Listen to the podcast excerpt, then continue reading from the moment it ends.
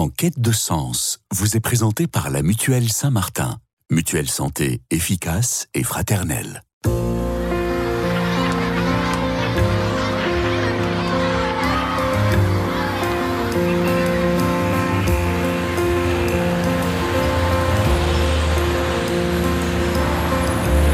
En quête de sens. Une émission de Radio Notre-Dame en codiffusion avec RCF. Marie-Ange de Montesquieu. Le plus grand malheur de l'homme, c'est un mariage heureux. Aucun espoir de divorce, ironisait en son temps Milan Kundera dans ses risibles amours. Alors que dirait-il aujourd'hui, à l'heure où en France, un mariage sur deux se termine en divorce Toujours selon l'INSEE, la France qui se visserait à la dixième place des pays européens avec le taux de divorce le plus élevé. Alors voilà, comme chacun sait, même si deux divorcés apaisés valent mieux qu'un couple acharné à se détruire, comme le disait Daniel Pénac dans son chagrin d'école, il n'en reste pas moins que bien souvent, les premiers à trinquer, ce sont les enfants. Alors voilà la question que nous nous posons ensemble ce matin. Comment tout simplement épargner nos enfants du traumatisme du divorce? Tentative de réponse aujourd'hui avec mes trois invités qui sont Marie-Estelle Dupont. Bonjour Marie-Estelle. Bonjour Marie-Ange. Ravie de vous recevoir, vous qui êtes euh, toujours psychologue clinicienne, psychothérapeute, auteur de cet ouvrage Réussir son divorce euh, chez Larousse. Euh, bienvenue, Marie-Estelle Dupont. Nous sommes également en compagnie de Sophie Renouf en ligne, mais d'abord Sophie Durand de Sophie. Aujourd'hui, il ne faut pas se mélanger les pinceaux. Sophie Durand, bonjour. Bonjour. Alors vous, de votre côté, vous êtes thérapeute pour couple et pour les familles. Et vous êtes également médiatrice familiale. En deux mots, pour nos éditeurs, c'est assez récent comme concept, je crois, en tout cas en France. Expliquez-nous en deux mots ce que ça veut dire, médiatrice familiale. Médiatrice familiale, il s'agit euh, bah, de recevoir euh, des couples qui sont divorcés en général. Euh, la médiation peut aussi euh, intervenir à d'autres endroits, mais pour ce qui concerne les couples, euh, il s'agit de ensemble traiter un sujet de conflit ou des sujets qui peuvent faire conflit. Voilà, c'est un peu ça. la différence avec la thérapie, c'est ce serait que euh, la thérapie, elle prend soin des souffrances et la médiation, elle traite de sujets qui pourraient, qui, ont nécessité euh, d'être traités parce qu'il faut organiser la résidence des enfants, parce qu'il faut se mettre d'accord sur. On essaye de se mettre d'accord avec vous. C'est ça, hein, l'objectif. Exactement. Et moi, dans mon travail, euh, avec quand j'accueille des couples qui envisagent la séparation, je suis entre les deux, entre la médiation et la thérapie de couple. Pas évident de se placer au, sur le fil, si je puis dire. Et nous sommes enfin en ligne donc avec Sophie Renouf. Bonjour Sophie. Bonjour Marie-Ange. Avocat en droit de la famille que vous êtes au barreau de Lorient. Vous avez écrit de votre côté le guide pratique de la séparation euh, fraîchement édité chez, chez Jouvence, Sophie Renouf. Alors, c'est intéressant d'avoir euh, d'un côté la psychologue clinicienne, de l'autre côté la médiatrice et puis l'avocate quand on passe à l'étape supérieure, si je puis dire, Sophie Renouf, et que là, il s'agit de, recourir à la justice, euh, on a souvent envie de se dire, pour commencer, euh, quand on peut l'éviter, c'est mieux ou pas? Je parle à l'avocate que vous êtes. Alors, d'abord, ce que je voudrais dire, c'est que, euh, contrairement à, l'idée reçue, euh, l'avocat n'est pas forcément synonyme de conflit. Euh, dans, dans, ma pratique professionnelle, je, je, fais beaucoup aussi de, de, conciliation, de, de, de, tentatives de, de solutions amiables. Mhm. Et aujourd'hui, la, la loi nous offre en tant qu'avocat des possibilités de régler des conflits familiaux sans passer par euh, un juge. Hmm. Euh, je pense notamment au divorce par consentement mutuel. Je pense aussi, en dehors d'un divorce, à des conventions parentales. Hmm. Alors, je m'adresse à vous, Marie-Estelle Dupont. Réussir son divorce, alors c'est quand même un peu ironique, enfin c'est trop, en tout cas un peu provocateur, cette espèce de titre euh, on réussit quelque chose qui est quand même traumatisant un peu pour tout le monde, même si parfois, comme euh, le dit Daniel Pénac, il vaut mieux ça que de s'acharner et de s'écharper euh, toute une vie. Oui, alors le, choix de ce titre un peu provocateur euh, et, paradoxal, en fait, il est lié à la situation que nous nous rencontrons comme psychologues aujourd'hui, à savoir que malheureusement, comme vous l'avez rappelé, 46% des mariages se terminent par un divorce. 46%.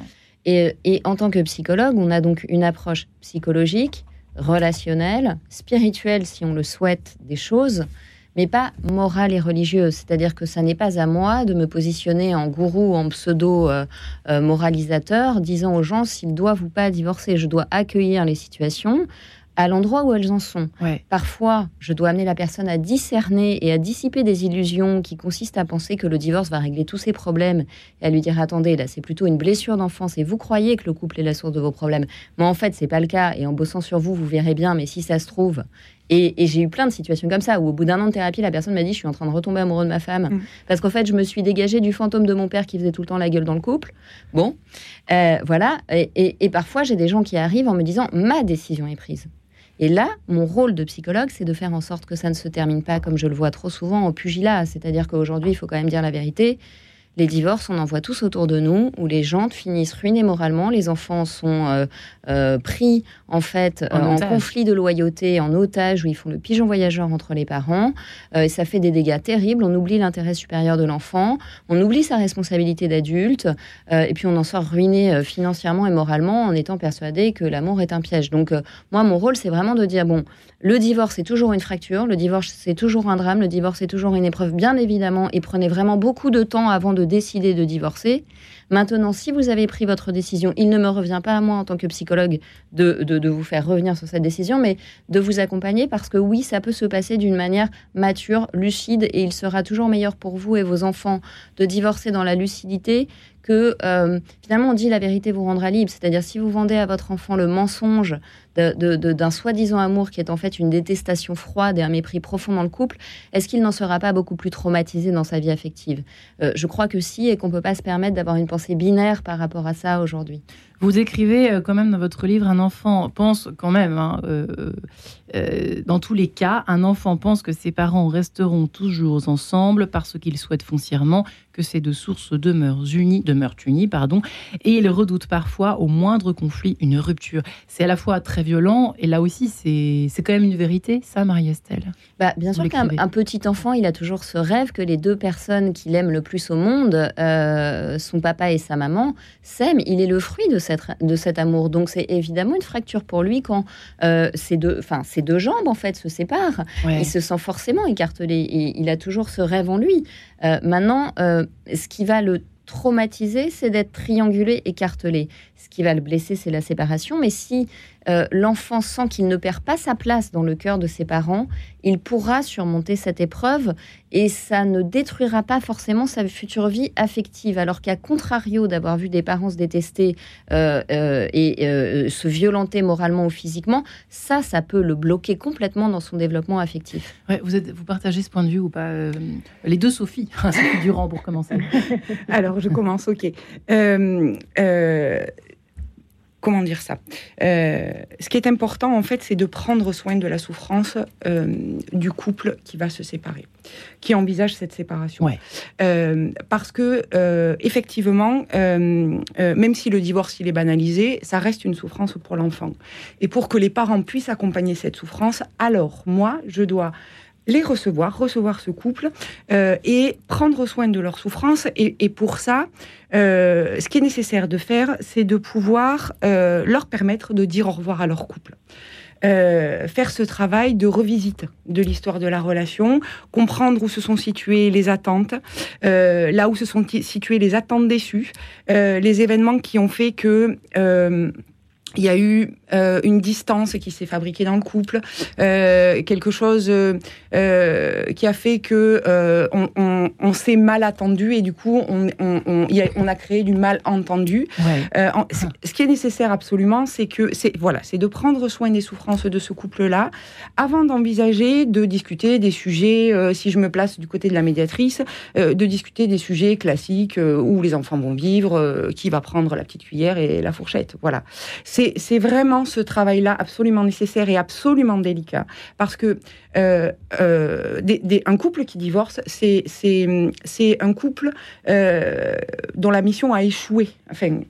Donc, il faut prendre soin de, cet échec du couple. Et il faut comprendre, il faut aider les gens à, faire du... Enfin, oui, les personnes que je reçois, je les aide à, à, remettre du récit dans cette histoire-là. De se faire un récit dans lequel ils peuvent habiter tranquillement. ça ne veut pas dire qu'ils ils doivent être d'accord dans la séance. Ils entendent. Euh, ce que l'autre dit, ce que je peux reformuler euh, de ce qui a été dit. Euh, en tout cas, c'est cette histoire-là qui est nécessaire de faire, de, de, se dire, pour ensuite passer à une autre étape. En fait, ce qui pourrit tout, mesdames, Marie-Estelle, j'ai presque envie de juste entendre à ce, à ce moment-là précis l'avocate que vous êtes, Sophie Renouf. Le pire, c'est le, le, fameux j'ai droit à. Ça, ça pourrit tout, en fait, dans la famille, le triangle dont parlait Marie-Estelle Dupont tout à l'heure, au fond. J'ai droit à, et donc je suis prêt à tout comme pour récupérer un, enfant comme une petite cuillère, pour reprendre les propos de Sophie Durand. Oui, tout à fait. En, réalité, euh, ce qui fait euh, la, souffrance euh, et, le traumatisme de, l'enfant, c'est le conflit qui existe à son sujet, notamment de la part de ses parents, lesquels, le plus souvent sans recul, et pris par leurs propres émotions, vont raisonner sur un, un, un schéma très binaire de gagnant-perdant. Mmh. et c'est vrai que dans, dans ma pratique, alors moi je ne suis pas dans la, la celle qui va prendre soin du lien. J'observe je, des, des, liens qui, qui, se distendent et c'est vrai que dans, dans, ma pratique, je vois parfois euh, des personnes qui viennent me consulter euh, qui sont davantage euh, soucieux de ne pas perdre et très peu en réflexion sur euh, finalement l'intérêt euh, de leur enfant. Mmh, oui. Et, et c'est vrai que je, je suis amenée euh, parfois, alors avec les outils qui sont les miens et qui ne sont pas les outils du psychologue, mais je suis constamment amenée alors à essayer de faire prendre conscience euh, à, mes clients ou à ma, que, que l'enjeu n'est pas là, que mmh. l'enjeu n'est pas de gagner ou perdre, que l'enjeu est en réalité d'essayer d'organiser les choses de la façon la plus équilibrante possible pour chacun des, parents et surtout pour l'enfant. Ouais, alors Marie-Estelle Dupont, c'est vrai que c'est pour ça que vous insistez énormément à plusieurs reprises dans votre livre sur cette importance, voire ce côté vital du travail sur soi, de se connaître mieux, pour ne pas en rester là, parce que parfois on ne peut pas s'empêcher de se dire il est toxique, elle est toxique, c'est très tendance, parfois c'est vrai, mais parfois ça ne l'est pas forcément, etc., etc. Et vous parlez même du côté sacré, ça c'est quand même très intéressant. Je fais un lien précis à ce moment-là de l'émission pour vous exprimer, pour vous laisser vous exprimer sur ce terme qui est quand même, euh, euh, pour Radio Notre-Dame, peut paraître un peu commun, mais pour notre société, l'est beaucoup moins. Euh, la disparition du sacré en termes de oui, oui, tout à fait. D'ailleurs, juste pour revenir sur un mot qu'a dit Maître, euh, à la fin du livre, je dis bien choisissez si vous voulez un divorce lose-lose, win-win, parce qu'elle dit gagnant-perdant. Mm. Win-win, mm. euh, win-lose ou lose-win. Et en fait, on peut être win-win. Mm. C'est-à-dire que dès qu'on met l'intérêt supérieur de l'enfant, on va devenir très en avant, on va, on va devenir très intelligent parce qu'en fait, on va lâcher l'ego et l'argent, qui sont les, évidemment les deux, les deux incendies euh, euh, mmh. les plus importants dans un divorce. Hein. Quand on lâche prise sur l'ego et sur l'argent, c'est gagné. Enfin, il n'y a, plus de problème, il n'y a plus de guerre, parce que euh, l'autre peut vouloir faire la guerre, il faut, faut, être deux pour faire la guerre, hein, comme pour faire l'amour. Donc, c'est à bout d'un moment, si ça prend pas parce que vous restez bienveillant et discipliné, l'autre, il sera obligé quand même de, de, s'arrêter. donc, donc, on peut faire un divorce win-win, effectivement. C'est très important ce que rappelait Madame, et je la remercie beaucoup de, le rappeler. Sur le sacré, je crois que ce qui est très particulier aujourd'hui, c'est que finalement, quand on, quand on a une culture chrétienne, on sait bien que l'accent il est mis sur la relation, c'est-à-dire que la vocation de l'homme est d'être dans le lien, que nous sommes incomplets et que l'autre, dans son altérité, va nous apporter quelque chose qui va nous permettre de nous révéler à nous-mêmes. Or, on est dans une société moderne qui a délaissé tout ce qui a de la valeur au profit de ce qui a un prix, qui a tout marchandisé. Hein. On a, avant, on avait des amis, maintenant on a des followers. Donc ça veut bien dire qu'on a marchandisé l'affect, on a marchandisé le corps, on a marchandisé le lien. Euh, et donc, euh, comme on est dans une perspective ultra individualiste, et d'ailleurs je suis la première à dire que le développement personnel a fait beaucoup de mal au sacré du lien et à l'importance de l'affect parfois, euh, et bien évidemment, on, se précipite sur le divorce avec cette illusion que l'herbe sera plus verte dans le pré d'à côté et qu'il suffit de se débarrasser de l'autre pour se débarrasser de ses frustrations.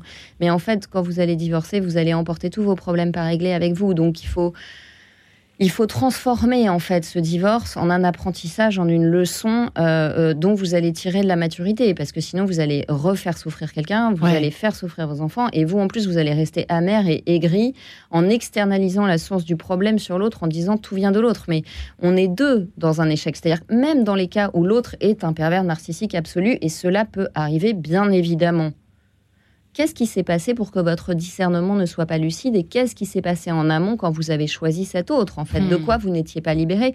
De schémas familiaux peut-être, etc., etc. C'est pour ça que dans le livre, euh, je reviens sur cette importance du lien affectif, mais je reviens aussi sur le discernement par rapport au sentiment de culpabilité, parce que c'est le premier sentiment qui nous étreint quand on se sépare. Et je crois qu'il y a une culpabilité qui est saine, mm. qui est la culpabilité qui va nous permettre justement de ne pas faire n'importe quoi et de divorcer en étant discipliné et propre. Euh, et puis, il y a une, culpabilité qui est en fait un peu de l'ego mal placé, c'est-à-dire que je vais abîmer mon image sociale, euh, je suis en conflit de loyauté avec ma famille dans laquelle le divorce est très mal accepté. Euh, bah oui, mais finalement, si votre mari vous frappe ou qui s'en prend aux enfants, tant pis pour l'image sociale, il faut sauver vos enfants, elle est là, il est là, votre devoir, elle est là, votre mission sacrée. et puis, il y a aussi la culpabilité qui est en fait un protecteur de l'ego. C'est-à-dire parfois se sentir coupable, c'est une bonne manière de ne pas rentrer dans l'humilité et l'acceptation qu'on était impuissant à sauver cette relation. Et, parfois, celui qui part, c'est celui qui a le courage de dire bah, on était tous les deux en train de se tirer vers le, vers le fond. On ne pouvait plus se tirer vers le haut. On a tout essayé. Euh, et donc là, il faut, il faut savoir lâcher, en fait, parce que ça va devenir toxique. Non pas que l'autre soit toxique, mais nous deux ensemble, on n'avait pas bien analysé nos personnalités et finalement, ensemble, on n'est pas compatible, on se tire pas vers le haut. Et parfois ça arrive et je crois qu'il faut avoir l'humilité de l'accepter. Eh bien, merci pour cette, euh, ce premier élément, ces premiers éléments de réponse, mesdames. Nous nous séparons quelques instants pour mieux nous retrouver. Attention, autour de Vivaldi, en compagnie de Monsieur Vivaldi et ce Corrente, cet extrait de la sonate opus 2 numéro 3 pour violon, pour violon et basse continue. À tout de suite. En quête de sens, une émission produite par Radio Notre-Dame et diffusée également par RCF.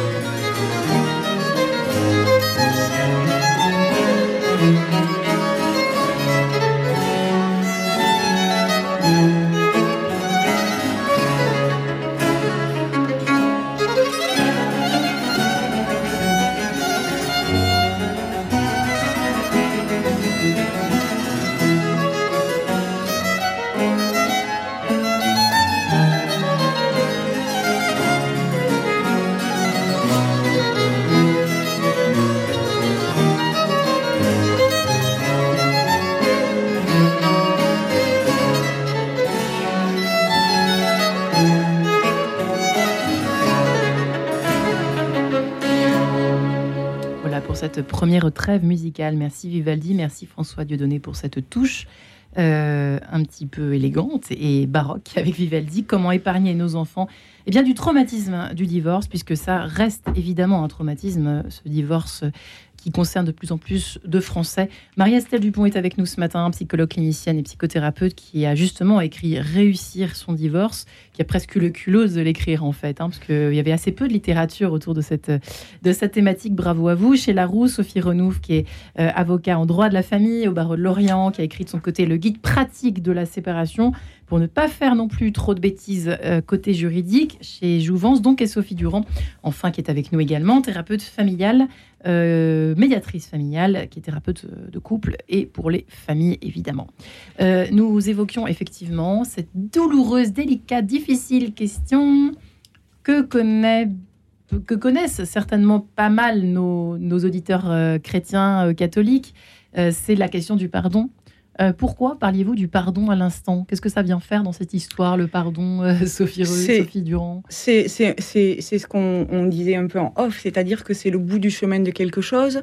Et avant de pouvoir pardonner à l'autre de, euh, de ce qu'il n'a pas fait euh, de, et, se pardonner à soi parce qu'on avait des attentes qui étaient déplacées à son endroit, euh, alors ce qui est important, c'est de pouvoir, dans une séance avec le couple, reconnaître ce qui se passe pour chacun, reconnaître chacun des sentiments, reconnaître l'investissement qu'il a eu pour son couple, mm. reconnaître ce qu'il a fait. reconnaître aussi ce qu'il n'a pas pu faire à certains moments. Il faut de la maturité pour réfléchir à tout ça. Euh, je ne sais pas s'il faut de la maturité parce que, parce que euh, quand on accueille des, gens qui se séparent et qui... Moi, j'ai l'habitude quand même de recevoir des, des, couples qui sont en grand conflit. Euh, on peut pas dire que la maturité à ce moment-là, elle est, elle, est, elle est tout à fait présente. Ce qui est très présent, c'est euh, c'est la colère, c'est la rage, c'est euh, il est hors de question que d'être dans la même pièce que l'autre. La, seule personne dans une séance de médiation qui est contente d'être avec ce couple qui se déchire, c'est moi, c'est pas eux. Ils veulent mm. pas, ils, veulent plus se voir, ils veulent plus être en contact, ils, ils, veulent plus avoir affaire à l'autre. donc tout le travail, c'est c'est c'est un travail de délicatesse où il est important de de se mettre à l'endroit où se situe chacun et de, de pouvoir le faire parler, de pouvoir euh, faire en sorte qu'il se raconte et qu'il raconte comment il a misé dans son couple, comment il a investi dans son couple, comment, euh, comment ce couple il a été important. S'il y a de la rage, c'est que ce couple il a eu une importance ultra importante. Sinon, il n'y aurait pas de la rage. Euh, donc, c'est ce travail-là absolument délicat qui prend du temps et en même temps. Courage aussi. Hein du courage pour les personnes qui viennent vous bien sûr, bien sûr, c'est des gens très, oui, c'est des personnes très courageuses parce que parce que c'est c'est en tout cas dans les situations de grands conflits, euh, c'est devenu inacceptable d'être euh, d'être ensemble quoi. Mm. Euh, et, et, ce qui est acceptable, c'est surtout de faire sans l'autre. Sauf que un enfant, il continue à avoir lui des, mm. deux parents ensemble. Mm. donc ce travail-là de reconnaissance, de pardon, permet ensuite d'envisager une coparentalité. On ne peut être une mère que parce que euh, un père est présent et on ne peut être un père que parce que euh, euh, la mère qu'on a choisie existe. Et donc c'est ce travail de, de, triangulation à l'endroit de l'enfant qui, qui est important de pouvoir poursuivre.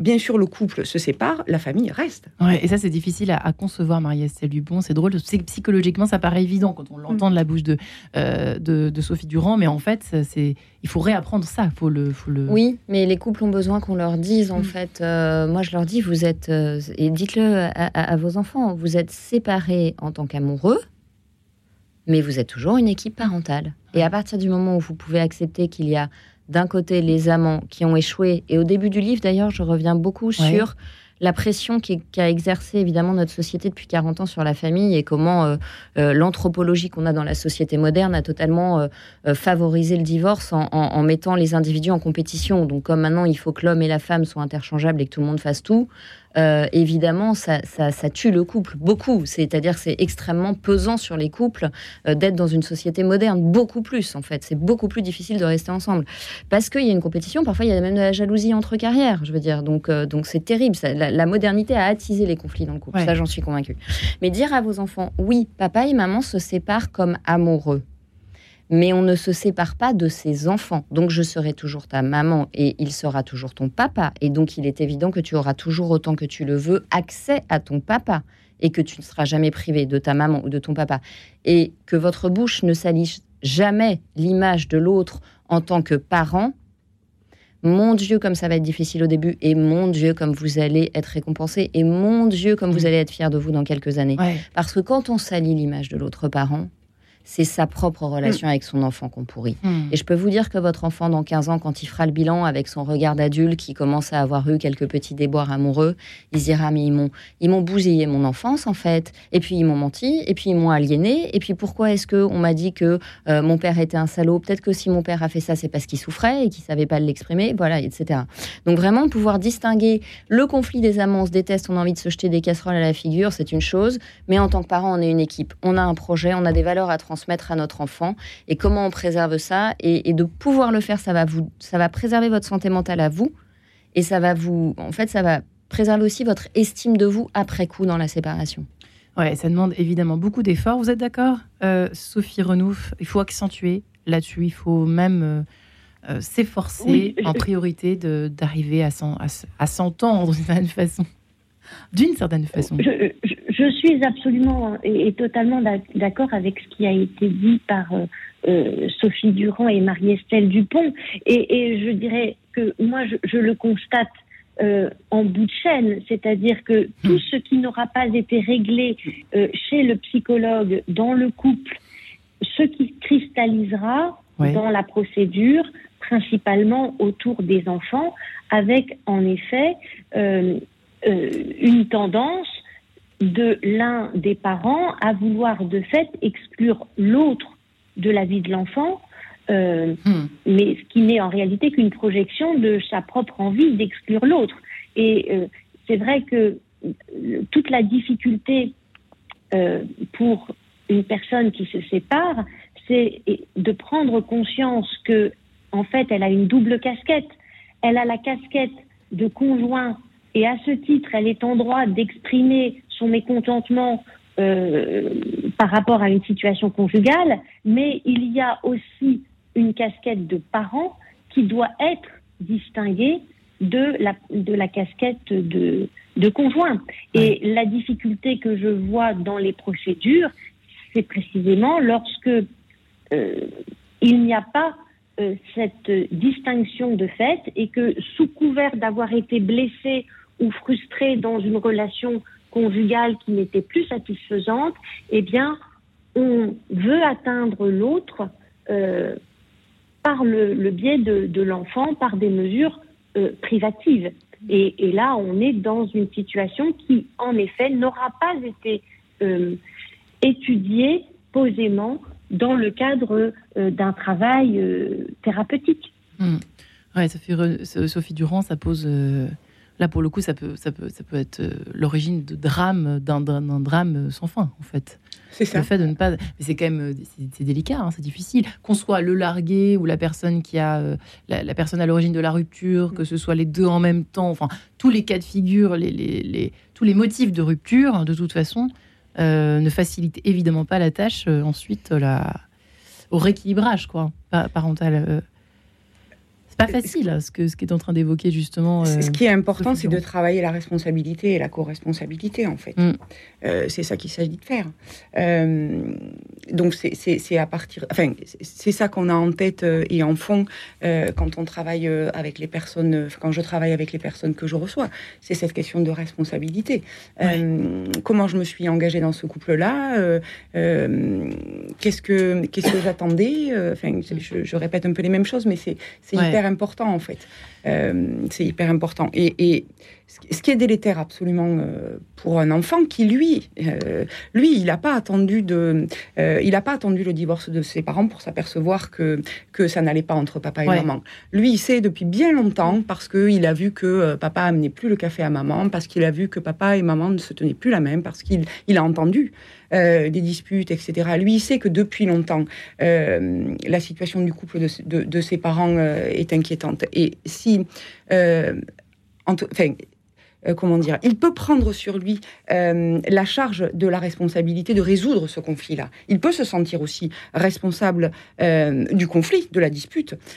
donc c'est ça, pouvoir leur raconter. Moi, je, suis absolument d'accord avec vous. Pouvoir leur faire le le, le, récit de ce qui se passe aussi pour les enfants, de, ce qu'ils, ouais, leur comment dire, parler à la place de l'enfant, les aider à, à, comprendre ce qui se passe à cet endroit-là. Euh, ça peut aussi être euh, particulièrement aidant parce que mm. parce que il n'est pas question pour des parents de faire du mal à des enfants. Aucun parent ne se dit je, fais des enfants pour leur faire du mal.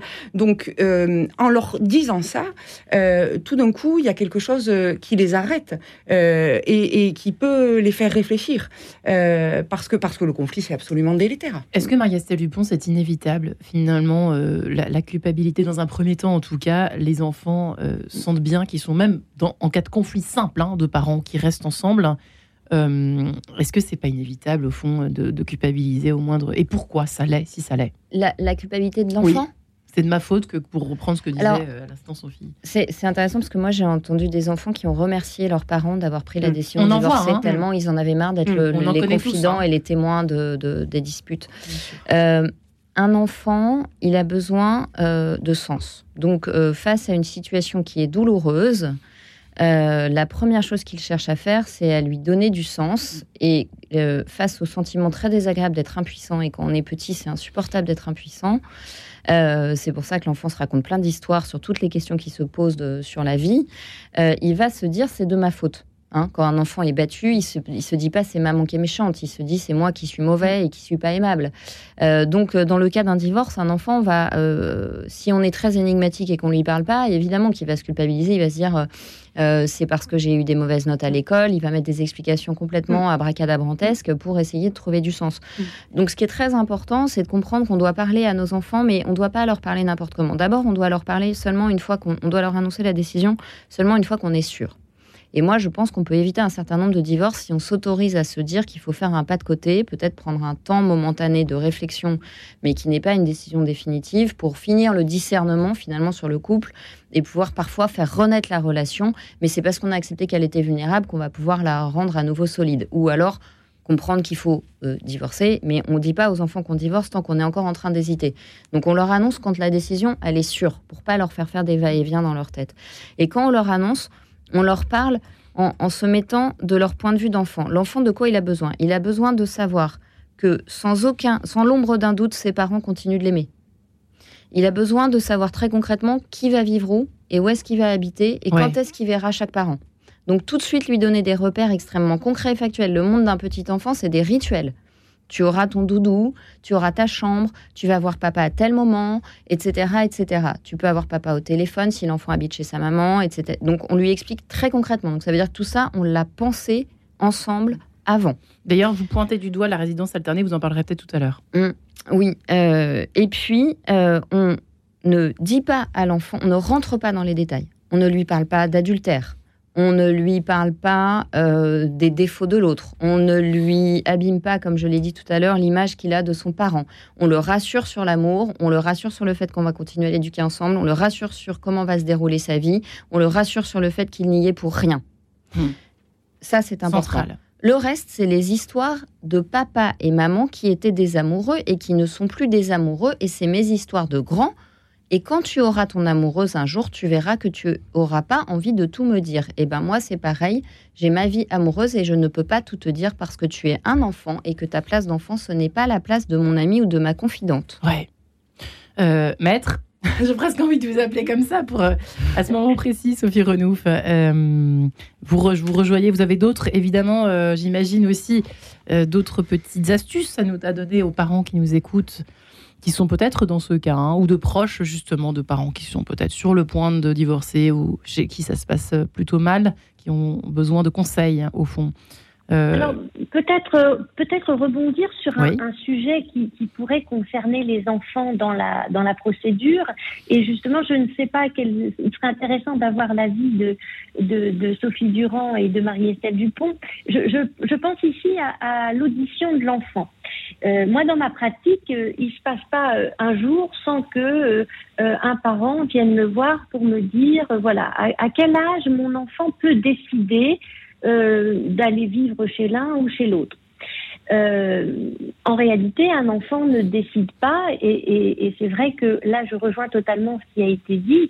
Euh, mais bon, moi, de, mon poste d'avocat, évidemment, je n'ai pas à traiter ça.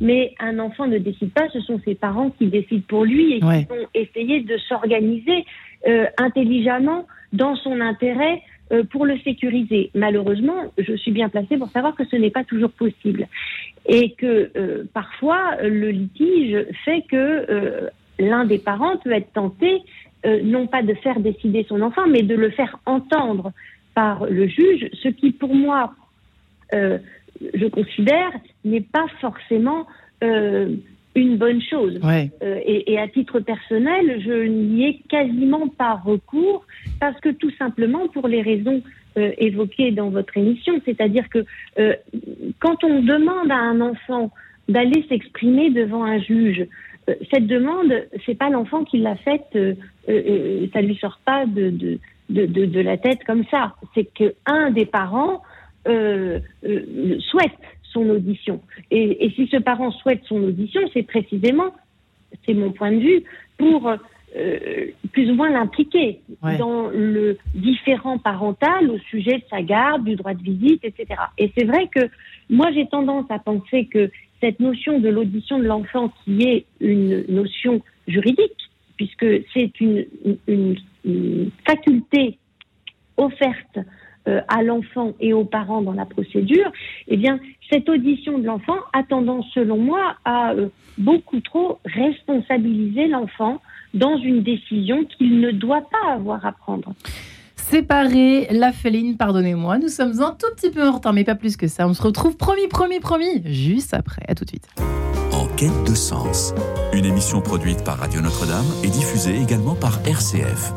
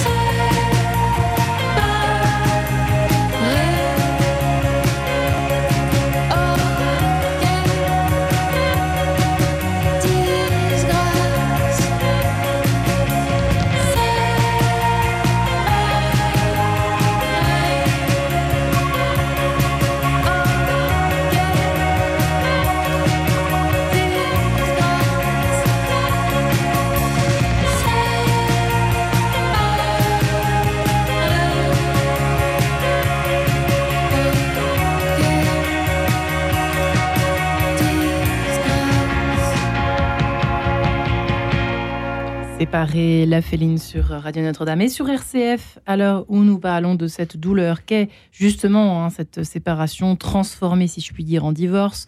Euh, comment épargner nos enfants de ce traumatisme? Nous en parlons avec nos trois invités du jour. Marie-Estelle Dupont, euh, psychologue clinicienne, qui est venue avec son ouvrage Réussir son divorce chez Larousse.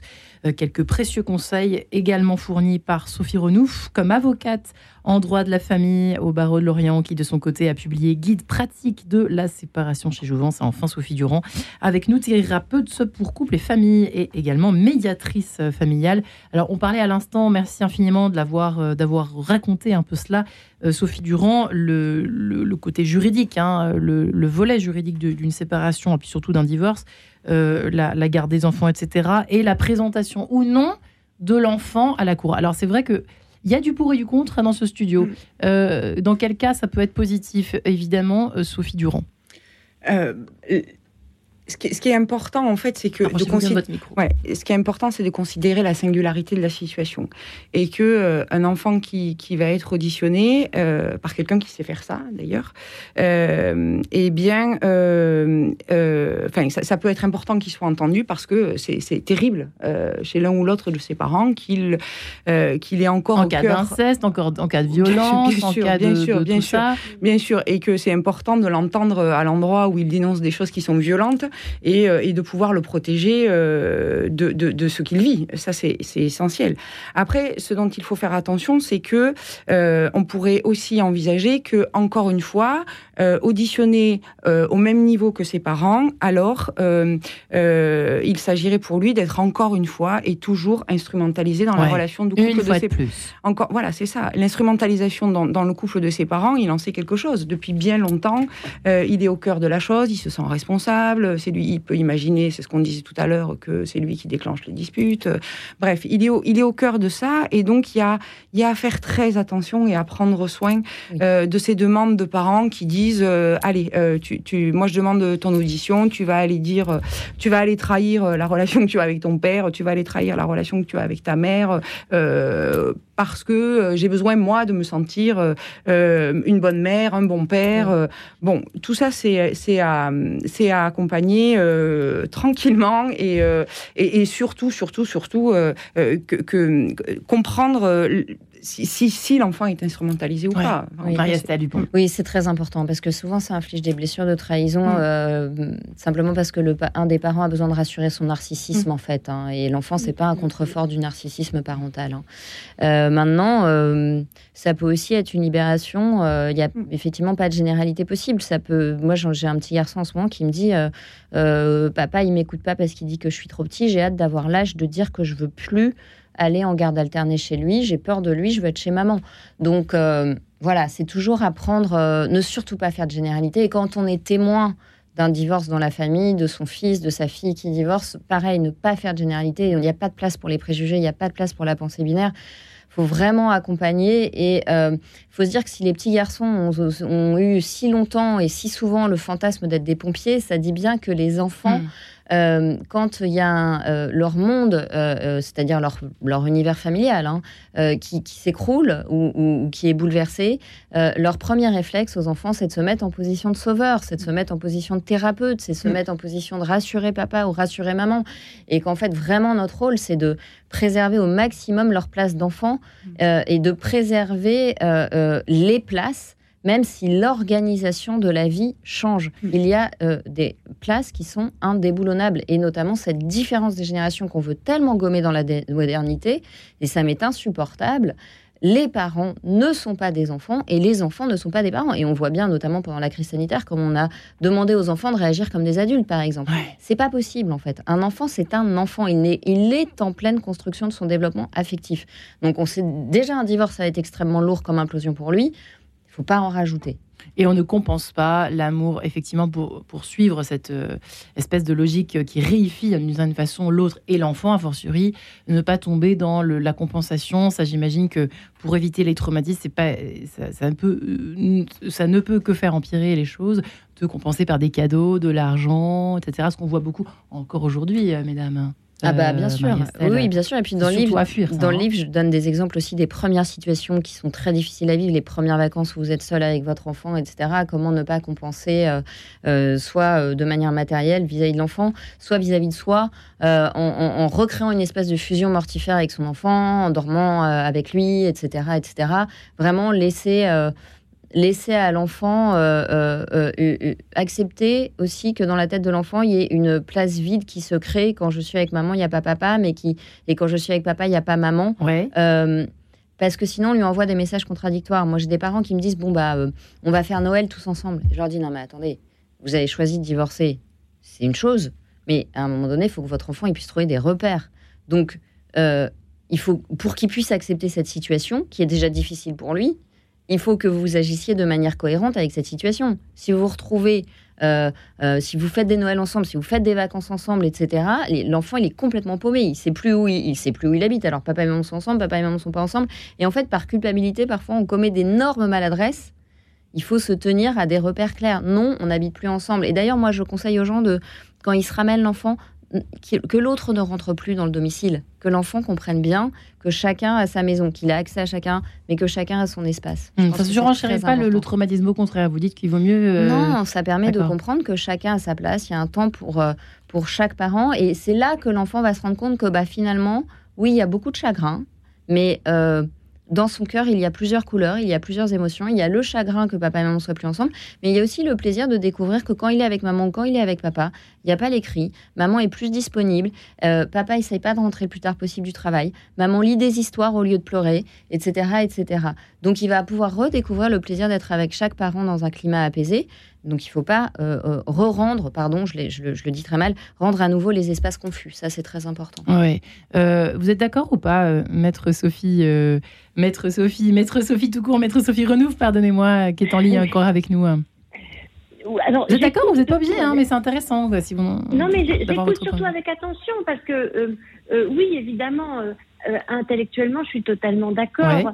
Euh, maintenant, moi, ce dont je, veux simplement témoigner, c'est que euh, on, est euh, toujours confronté à, des situations faites de, particularités et que dans, les, cabinets d'avocats, il y a aussi souvent peu de, personnes qui ont la, la capacité à à la fois euh, et on comprend bien aujourd'hui pourtant quelle serait la nécessité, mais à la fois faire face à une thérapie et, et un, un, accompagnement euh, nécessaire euh, de, de, de, la compréhension des enjeux et, et, à la fois d'une séparation, parce que économiquement, une séparation a, a un coût et tout, tout, ce dont on parle aujourd'hui est une évidence.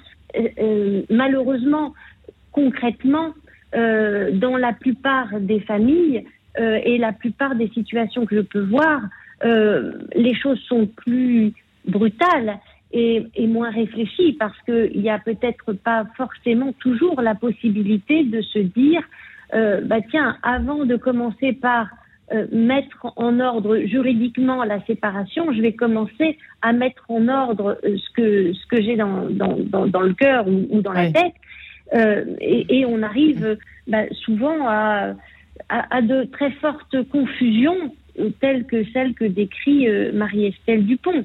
Mmh.